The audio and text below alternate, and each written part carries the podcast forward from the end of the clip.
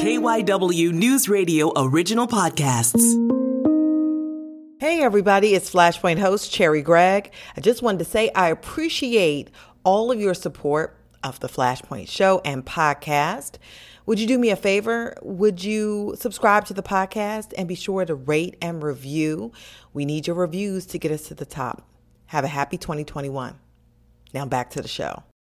Coming up shooting spree in Georgia claims the lives of eight people, including six Asian American women. We need to mourn this. We need to seek some kind of justice. Police won't say it's a hate crime, but the Asian American community sees it differently. I'm horrified. This person targeted a specific group. Reaction, mobilization, and the effort to fight anti Asian sentiment in America. Then these shootings sit at the intersection of religion, sex, and race. Women who seem to be exotic, they seem to be more sexual than everybody else. A deep dive into evangelical beliefs and the violence that can grow out of repression. It's a riveting discussion you don't want to miss. We'll be right back. Flashpoint is sponsored by the Gift of Life Donor Program. Organ donors save lives. Register today at donorsone.org.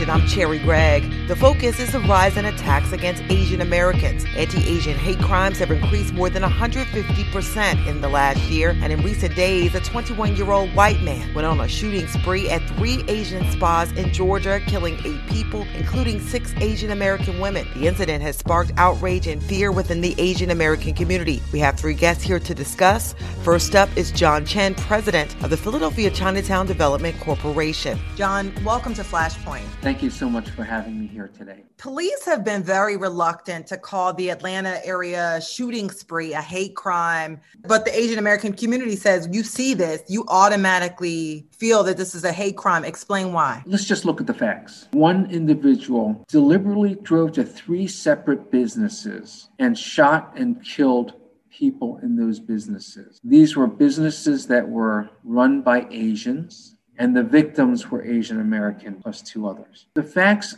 show that there was deliberate solicitation of these businesses that were owned by Asians and Asian workers and other individuals inside. This person targeted a specific group. How do you feel first, knowing that this happened? And then I know it's hard to speak for a broader community, but what has been the reaction collectively? I'm horrified. I'm really disgusted. I'm angry by the um, response by the law enforcement down there. And if you look at the, the number of people that were shot and killed in this one incident, this is a mass murder and it should be treated at all levels of government with the greatest care and investigation. I mean, Asian Americans across this country, just at the start of 2021, we were being shocked weekly by news of random acts of violence against vulnerable senior citizens and women in this country. And here you have a person that has killed six Asian American women. The Asian American community across this country is in disbelief. I just had a meeting with one of the founders, Cynthia Choi, of Stop AAPI Hate. They've recorded 3,800 incidents just in this past year with COVID 19. I want to talk about that report a little bit because there were quite a few in the Pennsylvania, New Jersey region that were included in that report. And there's a wide range of what that means. There is a wide range of attacks against Asian Americans this past year. And I think there's a, a problem here. There's a legal definition of a hate crime, but there's also this mental issue of victims. A victim can be uh, experience some kind of harassment or, or bias incident it could be, uh, we've heard reports of people being splashed with bottles of water. Mrs. Chen, who lives in Chinatown last summer, was punched in the face. She was eight months pregnant at that time. But it was determined by the district attorney's offices that that did not warrant a um, level of hate or bias, even though she was called uh, effing Chinese B. This legal definition gets in the way of trying to help victims heal from these traumatic experiences. And we have to look at both. We have to treat both and understand that victims want help, both from a physical standpoint to recover, but also from a mental standpoint. But they also want to be recognized as having equal protection under the law. And we're looking at these cases and, and that just doesn't feel like it's happening. Does it make you feel unseen in some ways when you can't get recognition that it's actually happening and that enhanced protection protects your community? Just imagine that you're a victim of a crime. You're already reluctant to call law enforcement or 911 because culturally immigrants have a fear or distrust of the police. But when you do, you find out that the police can't even help you. It's humiliating to be a victim and you're not able to, to have rights. And if you're parents of young children you're trying to raise in this country, and these children are looking to their parents as heroes and, and, and role models, how can a parent look to his or her child and say, Sorry, son or, or daughter, uh, the law doesn't protect us? There's a real sense, sense of um, injustice for many of these victims. Uh, is the community coming together? What is the mobilization effort to sort of fight back against this? You know, it was wonderful that groups in Philadelphia organized this vigil to mourn for the loss of life in Atlanta. I was really happy to see that there was a diversity of people that came together from all races and ethnicities. In order to overcome these attacks against Asian Americans, people of color, and any other gender issue or ethnicity or race, we have to work together as a group. That's just the start. We have to figure out how to incorporate education, educating ourselves about the values that each racial or ethnic group brings to this country. Is there a, a rallying cry here to say, you know what, we need to get the laws changed? The, the laws, many will argue, don't go far enough. Um, that has to change. Not only that, but how about the law enforcement that has to interpret the law or apply the law?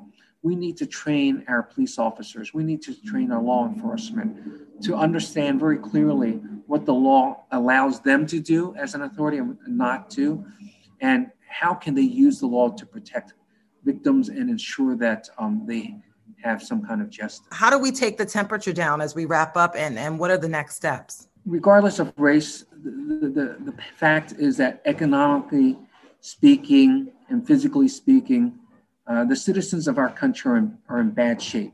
Many of us are out of work. Uh, if we are working, we're working long hours and probably earning less money. Our businesses are maybe at 30, 40% of capacity before 2019. I'm not talking about large corporations or large companies. I'm talking about small business owners that are the backbone of jobs in the city of Philadelphia. Um, we need to ensure that we got to focus on the economics. We need to find out what federal dollars are coming down the pike and ensure that these dollars are getting into our small businesses. And once we support our small businesses, get jobs going again, things will be a little bit better. That gives us the luxury to then talk about race, to talk about racism. And as we wrap up, I want to give a plug because I know that locally your organization is doing some work to help people deal with some of the mental health effects of this of all these this rise in attacks that's can be pretty traumatizing. Early on last year, at the beginning of the pandemic, we started a program called Chinese Immigrant Families Wellness Initiative. In the Chinese culture, mental wellness is shunned. We don't talk about it. But imagine the amount of stress that all of us are feeling during this pandemic. This program actually brought young people and the parents together to talk about mental wellness and to break the barriers of mental wellness. This program, fortunately for us, is ongoing. Uh, we can use more funding to keep it going in the next until uh, the, towards the end of the year. We all know that um, we need to be mentally healthy in order to get out of this pandemic. And please give your website www.chinatown-pcdc.org. John Chin, thank you so much for coming on Flashpoint. Thank you for giving me this time. Our next guest is Anne Ishii, the executive director of the Asian Arts Initiative and part of the Mayor's Commission on Asian Pacific American Affairs. Welcome to Flashpoint, Anne. Thanks, Cherri, for having me. You recently wrote an op ed about the rise not just in attacks against Asian Americans, but also the constant microaggressions. Could you talk about racism against the Asian American community and why so many people, why do you think they don't see it? You know, I appreciate you phrasing it that way. Because why aren't you seeing it? We're seeing it. One of the answers is actually to do with how we process micro insults, right? Or, or what feels like casual racism or implicit bias the net effect of that just building up and being repressed for this long uh, has to come out at some point. So, my argument would be that all of this denigration, all of this taking away of our dignity and disrespect adds up, and we bottle it up. And our community, the Asian American community, has historically had a difficult time sort of expressing, as in letting out what's happening. So, some of this I do think is just about understanding that what has just happened to us is unacceptable and speaking up living a little more unapologetically, loudly, and creating a new norm out of what we think are our own standards. So, normalizing some of our traditions and cultures, I think, is an important part of that. We just haven't had a chance to, possibly, or it's also this narrative of the last four years under the Trump administration where it's sometimes just blatant, like anybody who doesn't fit into this like mythological idea of what it is to be American. If you don't fit in it, we're going to just call you out. The other part of this I just want to point out is Asians in America have had a really complicated history of how we got here. And so a lot of us actually don't think we deserve more. We think it, we can take this and that it's just sort of par for the course, that like it makes us stronger, that we can turn the cheek. And none of that, I'm not judging any of that, but that's just something that's been sort of enforced and I think some of that might be because we were coming from places where the aggression was much darker, much more violent, a lot of us were fleeing state genocide. But there's this sense of like, I don't need to bring this up because my parents literally just fled a genocide. I'm not going to tell them somebody called me a racial slur. That feels small. It adds up, adds up, and then and then it has nowhere to go. The news in Atlanta has actually triggered a lot of horrible memories of kids being bullied as children, including myself. And so it's not that we don't know how to process the big things that the big things are really obvious. We need to mourn this. We need to seek some kind of justice. But it's the small things that make that erode at our ability to be you know whole people. It it causes anxiety and depression.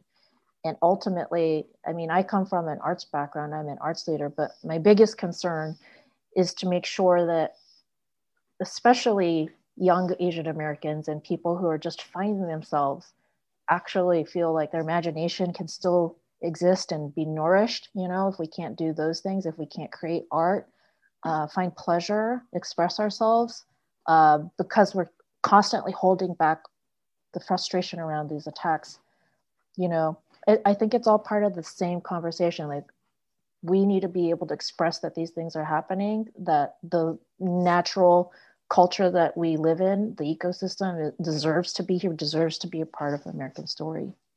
Yeah, and so you you were saying that a lot of people in the Asian uh, community have been suffering in silence for a long time.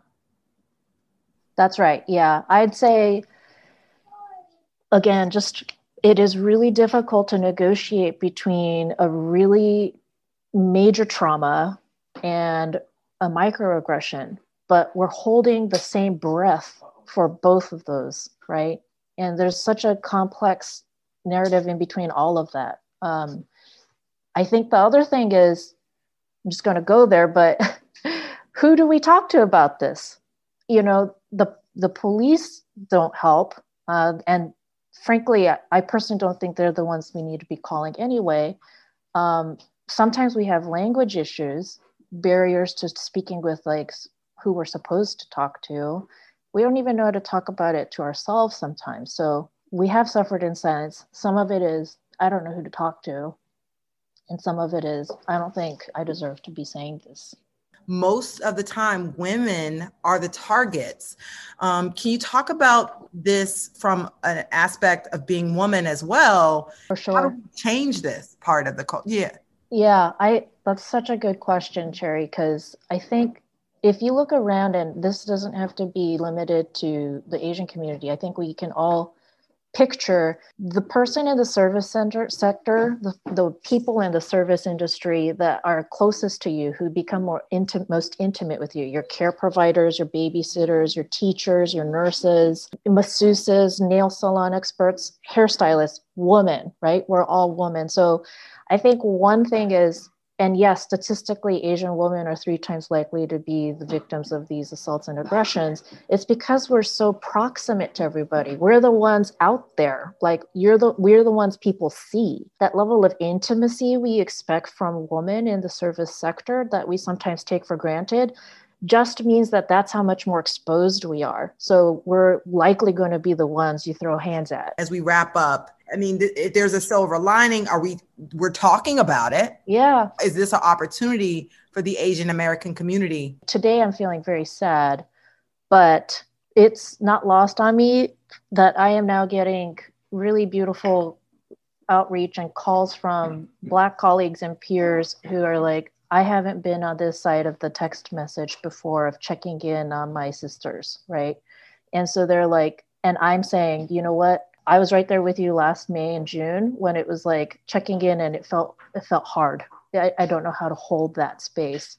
And they said, now that I'm seeing it from this side, I can it's just it's just this different kind of a mutual understanding of what it means to sit in this really, really hard feeling.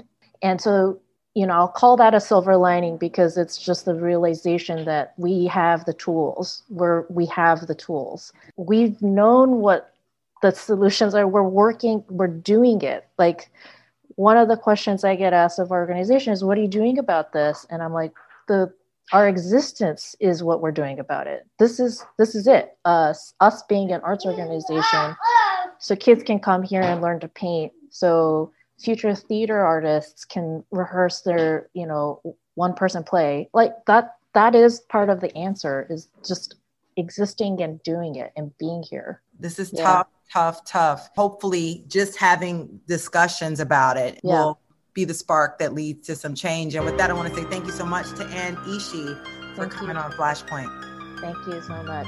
We will continue our discussion when we return. Hey, Flashpoint family, if you like what you hear, why don't you stick around and take a listen to some of our past episodes or our Flashpoint extras? One example is our exclusive interview with the one and only DJ Jazzy Jeff. He contracted COVID-19. He had some dark moments, but he survived. Take a listen to his journey. Another example is our past newsmaker of the week, Andrew Wyatt. He's spokesman for actor and comedian Bill Cosby. He explains why they're petitioning the governor to hopefully get the Cos out of jail early all of this and more, please subscribe to the podcast and rate and review. Now back to the show. Is Flashpoint, and I'm Cherri Gregg. We are talking about the rise in hateful attacks against Asian Americans. Georgia police have been reluctant to call the murder of eight people, including six Asian American women, a hate crime, citing the suspect's alleged sex addiction. Dr. Anthea Butler is an associate professor of religious studies and Africana studies at the University of Pennsylvania. She's also the author of a new book titled White Evangelical Racism. Welcome to Flashpoint, Dr. Butler. Thank you so much. So, the suspect in the Atlanta case said he had a sexual addiction and he carried out the shootings at massage parlors to eliminate, quote, temptation. Yet, six of his eight victims were Asian women. And right now, police are reluctant to label this a hate crime. Just react to that. Uh, I think it's a hate crime. I think it's a terrorist act. I think that it's very clear that this young man has had problems before. I mean, one of the things that has just come out that his parents had a tracker on his car and that they uh, were the ones that turned him in. So they already know that he's a powder keg. He has been involved in a, in a, Southern Baptist church that has been promoting guns and all sorts of other kinds of things. And he probably did have a sexual addiction, but that sexual addiction is mixed into a racist kind of ideology that has objectified Asian women in a certain kind of way for his sexual pleasures and desires. And he felt as though if he eliminated them, that that would mean that his problem would be eliminated. Now, that's an extreme way to think about it. But I think if you understand the ways in which some evangelicals think about sin, that's not that far off. And that is unfortunate. And it is unfortunate that this has happened in the midst of a climate of racial hatred and violence against Asian American Pacific Islanders. But I think what we have to understand about this is that you cannot allow the perpetrator to define the terms of whether something is racial or not. And I think that's really important because it's pretty clear that this man is, you know, I'm not even going to say he's crazy. I think he was totally in his right mind for what he thought he was doing right. I think that by ceding that land to him, what the sheriff did, that was a way to get him out of being charged with the hate crime. Talk about this intersection of race, religion, and sex because a lot of people don't really understand how sex and religion has led to a lot of of issues. And then when you throw race on top of it, it's a powder keg. The sex, race, and religion thing is really powerful because in a lot of Protestant and also with Catholics, you know, in the Christian world, there are sexual prohibitions. You are not supposed to have, in some ways, sex before marriage. You are not supposed to have what they would consider to be deviant sex. There's even people who say you're not even supposed to do anything outside of the missionary position, and it's supposed to be only for procreation, not for pleasure. Okay, so you you have to understand that there's a lot of baggage that people get in these kinds of groups. They get this kind of sexual baggage. And so for this particular young man, one of the tropes in evangelicalism that has always been used to talk about sex as being bad and temptation for men is pornography. And so if he was into pornography, then this is something that you could hear in lots of evangelical churches, you know, the evils of pornography, how this makes everything bad. And I'm not here to argue that. I'm just here to just sort of tell you what they're doing the question what happens with that is that people get desensitized to it and they try to get it out of their lives in a certain way. And it ends up sometimes making them do even stranger things or do violent things towards women. Now all of this is predicated on you know sort of patriarchy and how men think about themselves, and especially, and I'm going to say this, and this will probably upset some people, how white men think about other women, especially women of color. Women of color have always been sexualized. So whether we're talking about Asian women, Latino women, African American women, African women, women who seem to be exotic, they seem to be more sexual than everybody else because they are not, you know, the norm to a to a white Christian man. And so this has a whole history to it in terms of thinking about the history of missionaries, the histories of the ways in which purity culture works, and these kinds of, you know, high boundary conservative kinds of religions like evangelicalism. And so for this young man, uh, you know, I think that he had a lot of that stuff swirling in his head. He had a lot of desires that he acted out on or snuck to act out on, and then decided that he needed to try to fix that so that he wouldn't be sinful anymore or that he would get rid of what he felt the cause was it of, of that was. And that meant i'm going to go kill some women. Now for some people out here you'd be thinking is he an incel? I'm not sure i'm not sure he's that kind of person. But what i am sure about is that his faith his evangelical conservative christian faith put him in this position to uh, allow himself to go out and get in the car and ride around to spas where you know as well as I do, lots of us do who've been in Atlanta, there's a strip club on every corner. If you just wanted to get rid of somebody who was sexing, all you got to do is roll up to a strip club. They're they're everywhere in Atlanta. But the fact that he went specifically to these spas tells me that he had a motive and that his motive was I am going to get these particular Asian women because he could have gone anywhere and he did not. And so that's where this is racist. So to get back to the original thing about how does this come about and how is this, you know, religious and how are people thinking about this and how are the sheriff who said he just had a bad day, which I thought was the biggest, you know, it was just horrible.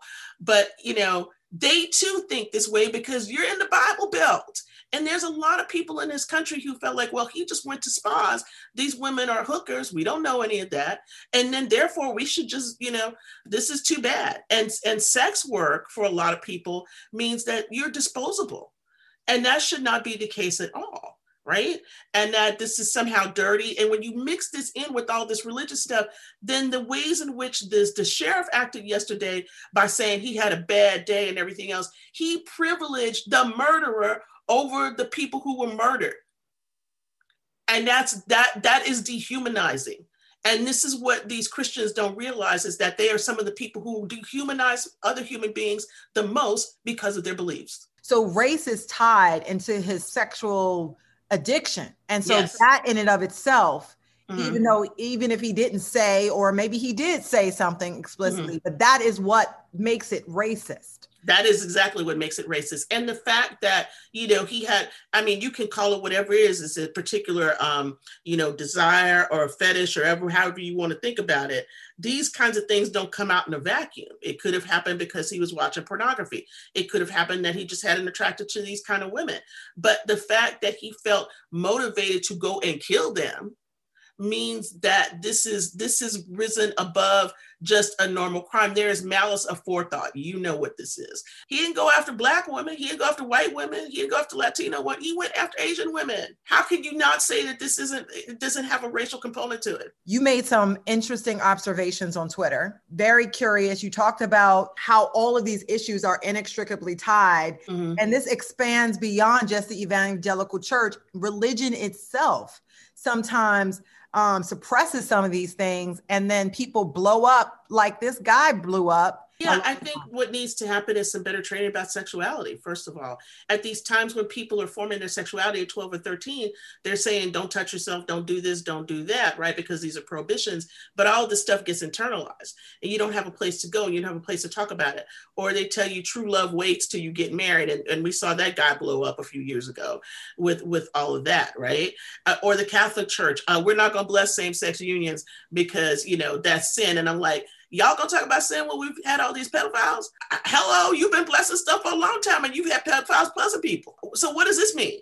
So this, this hypocrisy, this this double speak, this all of this thing to to talk about what they think this should mean theologically and not deal with the reality of people's lives this is an issue. And so what I see happening is, you know, especially with this case, is this moment of, of reckoning to understand that these teachings about sexuality are not valid for this particular time period that we live in. And it's not valid for a time period when people never get married or get married at you know 30 40 50 instead get married at 12 and 13 like they did back in the middle ages or even and, and, not even that long ago really 19th century. I'm not saying that's right. I'm just saying that this was what was happening then and you had a you had a better you you had a, a opportunity to act out your sexuality at a much earlier age by getting married. Now you don't do that anymore. And i'm not saying that that should happen. I'm just saying that there is not a realistic conversation happening in Catholic or evangelical churches, for that matter, about sexuality, because what it's doing is making a bunch of repressed people go absolutely crazy. And in a year, when we all been locked down for a pandemic, and you can't get out, and you can't see who you want to see, and you can't do what you want to do, I don't have to tell you what that means. Why do you think the knee jerk reaction would be to take race out of the equation? They don't want to admit what this is because they don't want to admit that you could actually hate somebody and want to sleep with them at the same time. What's the story of black black women and white men in this country? It's of slavery. What what is that story? What what is this story? What is the story that just happened on The Bachelor? I mean, I, I won't bring that up, but you know, let's, yeah. let's bring it all in. Let's let's let's bring it all together. I mean, here you got somebody who cosplayed, you know, plantation stuff, but called herself in love with a black man and lost a brother, the first brother on The Bachelor, because Ooh. of racism this has been a week. That is an understatement. And I, I just want to sort of talk about your book, White Evangelical Racism The Politics of Morality in America. Congratulations on the book. Thank you. Your book yeah. dropped this month, so it's like perfect timing. Why did you write it? Yeah, it is perfect timing. I mean, because I, I think one of the things that we have not taken into account is how, you know, especially in the last four years, although the book is not about the last four years, the book is actually about the last 200 plus years is about how evangelicals have always been racist. And they have pretended to have morality because they you know they they talked about sexuality and purity. They talked about not getting abortions. They talked about the family as being very important. But these things belied the other kinds of racist things that they did and they wrote these histories about themselves that were just you know partially true but they're not all the way true. So we got to go back and look at how evangelicals supported slavery. You got the southern baptists who had a big week this week too because they lost their biggest white woman and their biggest representative of their denomination you know uh, beth to the fact that she's like i called out trumpism and you all attacked me so Beth Moore left them. She's a huge Bible teacher with a huge following. She left them. And she left them in part because of the racism of the denomination. So I think that this book is about showing people from slavery to the, you know, to right to the beginning of the Trump administration, how evangelicals have used morality as a shield to hide behind the inherent racism that they have theologically and morally that drives the kinds of political actions that they approve of. So when we think about something like busing and they say that they don't really want busing, but you know, we need to get rid of these schools and we need to have school choice. That means I want to take my white kid out of these schools that are integrated and put them in a school with other white kids. It means that, you know, instead of like, you know, having voting rights for everybody, we're going to say we don't want really everybody to vote. That was Paul Weyrich in, in the late 1970s.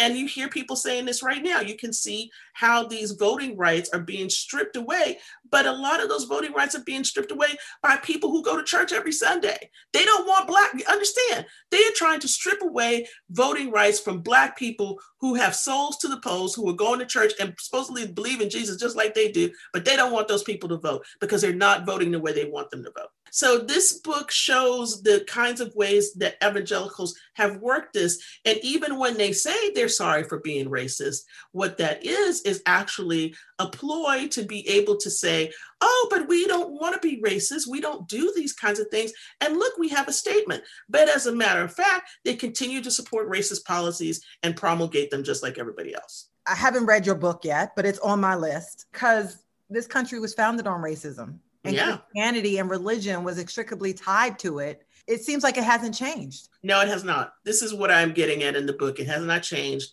And it's a it's it's a marriage that works for for white people and it works very poorly for everybody else and this is how they maintain power and this is why you know 81% of evangelicals voted for donald trump in the 2020 election cycle. Once you read the book you will understand why this is and why you know we why january 6th happened you know, because lots of nice Christian people were there while they weren't peeing in the hallways and spreading other stuff on the walls. They were praying to Jesus in the Senate chamber. How how do you get that? How do you get a guillotine at the at the Capitol next to a cross and next to all this Christian imagery and at the same time bash over the policemen's heads? It doesn't make sense because well, they, it makes sense to them because they yeah. think they're fighting for the country. If you want to make this make sense, please check it out white evangelical racism, the politics of morality in America. Can I get it anywhere?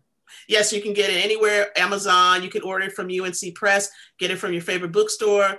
It's out there. Well, thank you so much. This conversation has been enlightening. I can't wait to, wait to read your book. Congratulations.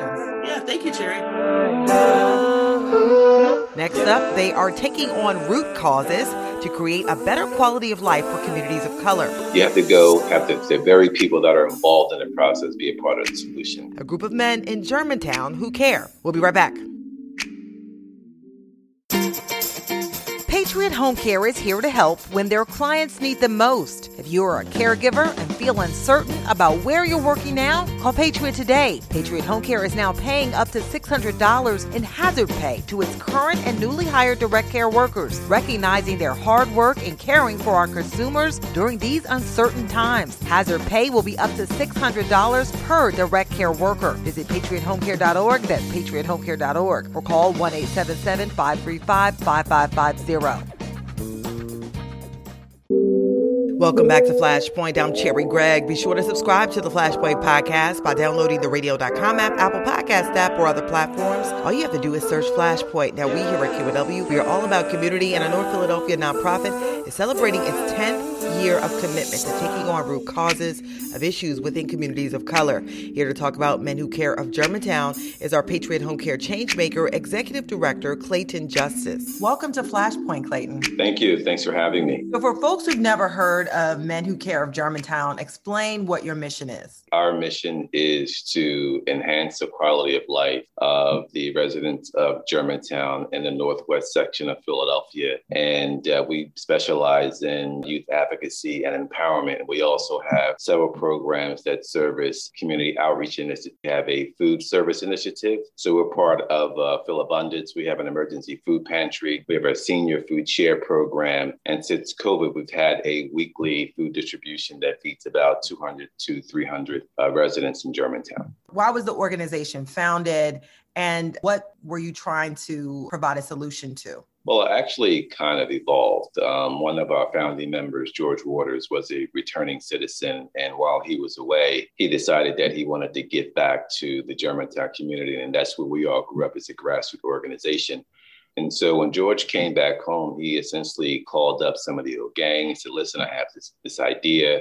I want to give back to the community. And so at that time, I wasn't a part of the organization. That was in 2011. And it essentially began with just street cleaning, cleaning up abandoned houses, you know, looking out for the elderly in the community. And then it kind of evolved from there. I joined the organization in 2014 I had a kind of a bigger vision for our organization. I said that we should focus on education and uh, cross generational initiatives to essentially just try to uplift the community of Germantown. That's beautiful. And so you think about men who care. Why is it so important for men to show that they care? For Black men, I think that, you know, oftentimes um, we're slighted in terms of our contributions, not only to our families, but our commitment to the community. And so we thought that it would be appropriate to have that name, just reaching back and lifting people up and showing that, you know, there's another side of Black men that care about community, that care about families, and cares about education. And you think about the city has been facing a violence epidemic. Could you talk about the importance of that and sort of dealing with some of the root causes uh, that your organization does? For us, it's really trying to like be boots on the ground, if you will. And uh, we were awarded a grant from the Office of Violence Prevention just to come up with intervention measures to fight gun violence. And one of the things that we discovered was that oftentimes organizations, individuals, you know, uh, politicians believe that we have these bright ideas about what to do. You have to go have the, the very people that are involved in the process be a part of the solution. And so our approach is a peer-to-peer mentorship approach where we actually have a program that we're calling the, the Partnership of Brotherhood. And we're asking young men who are not involved in gun violence, who may know someone who might be going down that path or actually are involved in those acts, is to begin to have conversations with them. Like we have this mentorship program called Real Talk. And we create like a, a safe zone for youth to come, especially young boys, to talk freely and openly about the issues that they're having in the community, especially as it relates to conflict and from those conversations, we try to provide advocacy opportunities. So the Brothers Partnership is an idea of having peers mentor each other to make better choices. Yeah. Tell me a story of something you're very proud of as you've been in part of this organization for several years now. Probably about four years ago, we decided that we were going to surprise these families for Christmas. And uh, we asked some teachers, you know, some kids who were definitely in need, some families in need. And so we got all of their sizes. So we chose about 15 families. And they had no idea that this was coming. So I personally went out and did shopping for these kids, get to, got to find out what they really liked. And we bought them clothes, we bought them games. And so the kids all lined up in a hallway and they had blindfolds on. So they came into this classroom and these desks had their names on it. And so they were like wide eyed, like, oh my God, what is this? And so at first they were sitting down in front of the clothing, in front of the toys, and they were like perplexed. They were like, the stuff is for you. They were like, really?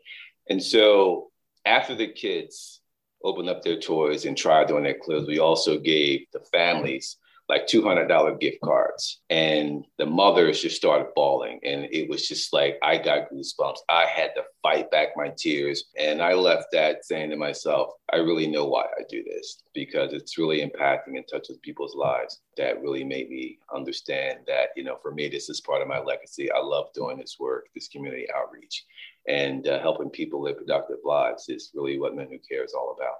Wonderful. So, what's the vision for Men Who Care of Germantown? Our vision is to have lasting impact. Our vision is to create citizens out of the people that we come in contact with, especially the youth, you know, so that they will be stewards of our communities. They'll be the pillars of our communities. They'll be the people that will replace me um, and begin to give back and have that be a reciprocation of goodwill. So it, it's really just kind of like paving a road of legacy that continues on because you know we have to get back to becoming a village again and taking care of one another, creating that village mentality where we start reaching back, reaching up, pulling people up, and lifting them up high. And in doing so, when those individuals go off and become successful in life, they won't forget where they came from. That's beautiful. So, how can people support you and your organization? We do have an ongoing GoFundMe page so they can make donations there. If they want to volunteer, they can email me. You can add my last name, Justice, J U S T I C E, C S and Cat, M as in Mary at AOL.com. Wonderful. So I want to say thank you so much to Clayton Justice, Executive Director of Men Who Care of Germantown. Thank you so much for coming on Flashpoint.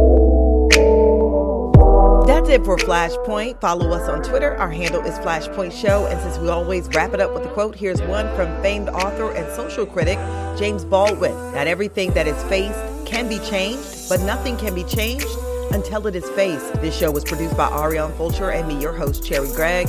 Flashpoint is sponsored by the Gift of Life Donor Program. Organ donors save lives. Until next week, thanks for listening.